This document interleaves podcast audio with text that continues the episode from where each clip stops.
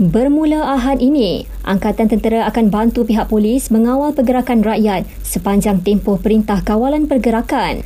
Namun, jelas Menteri Pertahanan, ia bukanlah satu perintah darurat. Sebaliknya, hanya untuk memastikan rakyat patuh dengan perintah tersebut.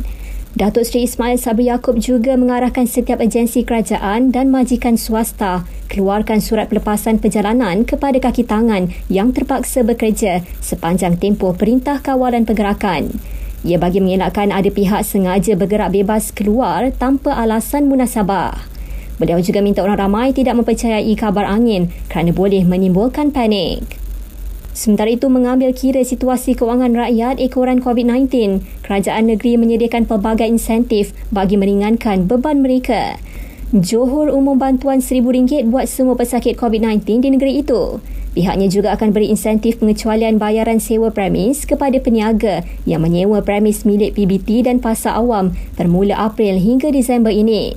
Di Selangor, pakej rangsangan COVID-19 bernilai lebih 127 juta ringgit dilancarkan untuk meringankan beban rakyatnya. Manakala Pulau Pinang pula mula membuat pembayaran gaji bulan Mac bagi penjawat awamnya hari ini sebagai penghargaan menghadapi tempoh sulit COVID-19 ketika ini dan semua perkhidmatan kaunter jabatan dan agensi di bawah Kementerian Pengangkutan ditutup hingga 31 Mac.